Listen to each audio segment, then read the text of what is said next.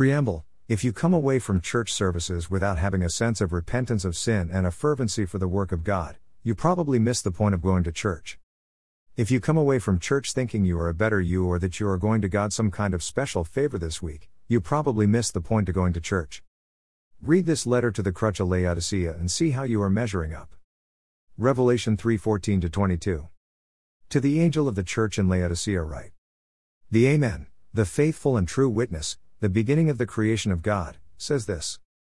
I know your deeds, that you are neither cold nor hot. I wish that you were cold or hot. So because you are lukewarm, and neither hot nor cold, I will spit you out of my mouth. Because you say, I am rich, and have become wealthy, and have need of nothing, and you do not know that you are wretched and miserable and poor and blind and naked, I advise you to buy from me gold refined by fire so that you may become rich, and white garments so that you may clothe yourself, and that the shame of your nakedness will not be revealed, and I salve to anoint your eyes so that you may see. Those whom I love, I reprove and discipline, therefore be zealous and repent. Behold, I stand at the door and knock, if anyone hears my voice and opens the door, I will come into him and will dine with him, and he with me. He who overcomes, I will grant to him to sit down with me on my throne, as I also overcame and sat down with my Father on his throne. He who has an ear, let him hear what the Spirit says to the churches. Laodicea equals word origin from Laos and Dike. Laos, the root of the English term, laity, dash a people, particularly used of the people of the Lord, equals HEBM. From Strong's Concordance number 2992. Dike, penalty, punishment, properly, right, especially a judicial verdict which declares someone approved or disapproved, a judgment, just finding, that regards someone, something, as guilty or innocent, judgment, punish, vengeance. C 1343, Tchiasin. A city in Phrygia, in the Lycos Valley in the Roman province Asia, near Colossae and Hierapolis. Note, it is important to know, number 1, the context of these, or any Bible verses, and, number 2, what the original biblical Greek words mean. Secondly, most translations of the Bible are not translations at all, they are versions of what man thinks it should say. A Bible concordance, such as Strong's Bible Concordance, gives details of the word's usages, root words, context, parts of speech, and more. Start with the plain, face value statement of the verse, ask, what does it say at face value? Next, study the context of the verse, first by the surrounding verses, then, in the usual context of the entire Bible. Then ask, what does it mean? There are also social, economic, political, and geographic influences to consider when reading the Bible. Then, you should consider the style, historical, poetic, prophetic, etc., whether the verses are literal, metaphorical, idiomatic, allegorical, or parables. But, all this has less to do with the truth you are to learn than the intention of the writer and the meaning of the words. You can do the research and get to the truth, if you want. Pray, ask God for illumination, understanding, and wisdom. Finally, ask yourself, what does this mean to me? And apply it. Never let anyone tell you the Bible was ever written to a specific group of people or is just a story. The Bible is eternal, inerrant truth, written to you and for you. Now, go do it and live. I have quoted these Bible verses from the NASB 1995 version. The Bible text is in red and the re-quoted version with more detail of the words used immediately follows in parentheses. Revelation 3:14 22 says, To the angel of the church in Laodicea write, the Amen, the faithful and true witness, the beginning of the creation of God, says this. Question number 1. To whom is this letter written? Question number 2. For whom is this letter written? Question number 3. Is this applicable to people and churches today? If not, why do we care it was written at all? If so, is this your church? Is this you? Verse 15 says, I know your deeds, that you are neither cold nor hot. In other words, I know your works, you are neither cold hearted nor are you fervent about your works as a church. Question number 4. What does this say about God's watchfulness? Question number 5. Who is the church? Verse 15 goes on to say, I wish that you were cold or hot. In other words, I wish for the unattainable, that you were either fervent or cold hearted about your works. Question number 6. Why would God prefer the church at Laodicea to be either hot or cold?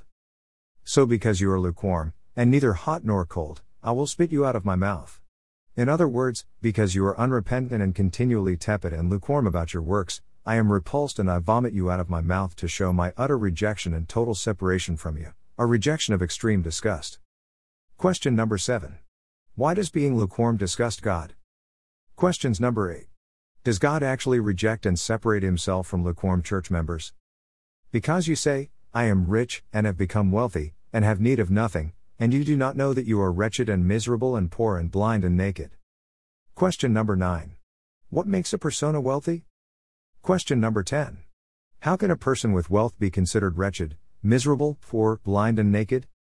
The world's view, non Christian view, of wealth is found in material things. God says that real wealth is found in relationship with Him, who is the source of all things. Material goods are temporary and fading away. God's riches are eternal. We see this truth taught and repeated in Matthew 6:19 21, when we read, "Do not store up for yourselves treasures on earth, where moth and rust destroy, and where thieves break in and steal. But store up for yourselves treasures in heaven, where neither moth nor rust destroys, and where thieves do not break in or steal. For where your treasure is, there your heart will be also." And, again in Matthew 6:31 33, we read, "Do not worry then, saying, what will we eat? Or what will we drink? Or what will we wear for clothing? For the Gentiles eagerly seek all these things, for your heavenly Father knows that you need all these things. But seek first his kingdom and his righteousness, and all these things will be added to you." Again, in Matthew 19:21 24, Jesus said to him, "If you wish to be complete, go and sell your possessions and give to the poor, and you will have treasure in heaven, and come, follow me. But when the young man heard this statement, he went away grieving, for he was one who owned much property. And Jesus said to his disciples, Truly I say to you, it is hard for a rich man to enter the kingdom of heaven. Again I say to you, it is easier for a camel to go through the eye of a needle, than for a rich man to enter the kingdom of God. And again, in Matthew chapter 5, we see Jesus teaching that we are blessed when we are dependent on God, alone. Note, an earthquake devastated the region in AD 60 and Laodicea refused imperial help to rebuild the city, successfully relying on their own resources. They didn't need outside help, they didn't ask for it, and they didn't want it. Laodicea was too rich to accept help from anyone. Tacitus, the Roman historian, tells us Laodicea arose from the ruins by the strength of her own resources, and with no help from us. Barclay. Verse 18 says, I advise you to buy from me gold refined by fire so that you may become rich, and white garments so that you may clothe yourself, and that the shame of your nakedness will not be revealed, and I salve to anoint your eyes so that you may see. Question number 11 What does it mean to buy gold refined by fire? Gold, from Strong's number 5553 chrysion, gold, viewed in terms of its purchasing power, i.e., what it brings about. Unlimited ability to purchase, acquire. Refined by fire, from Strong's number 4442 pyre, fire. In Scripture, fire is often used figuratively, like with the fire of God which transforms all it touches into light and likeness with itself. God's Spirit, like a holy fire, enlightens and purifies so that believers can share more and more in His likeness.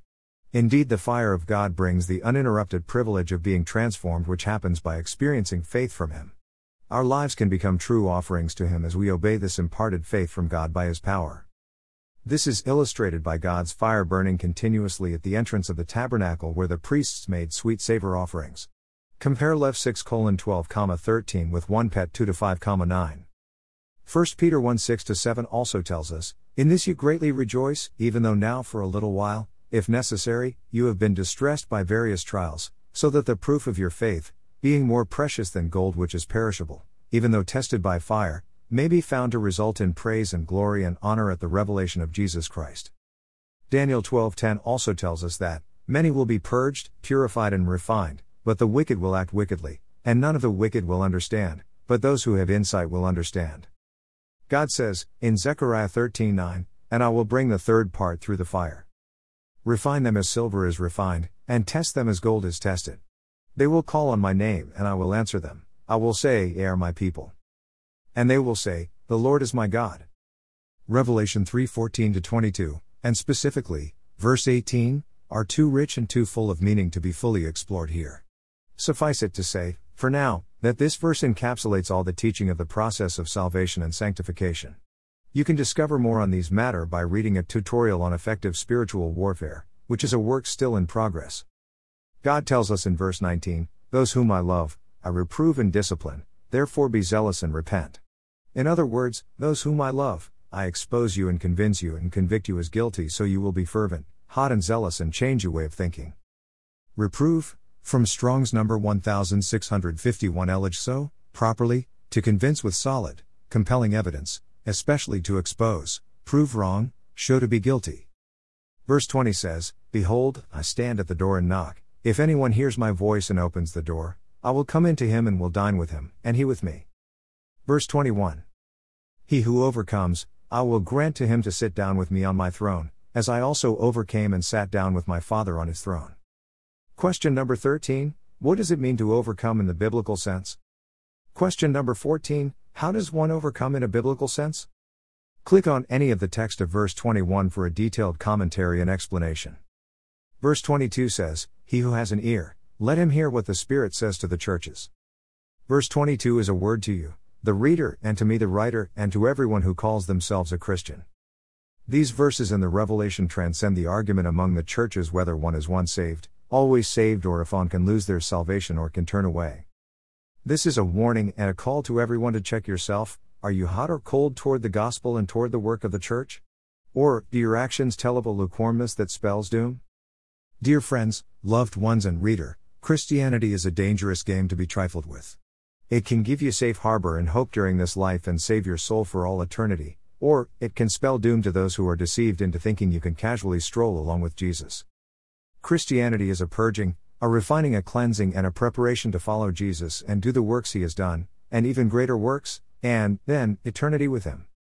Following him means to be blessed, made safe, whole, and full of purpose. Following him means doing what he says to do, just as he has done it. Your brother and friend, Mike Young.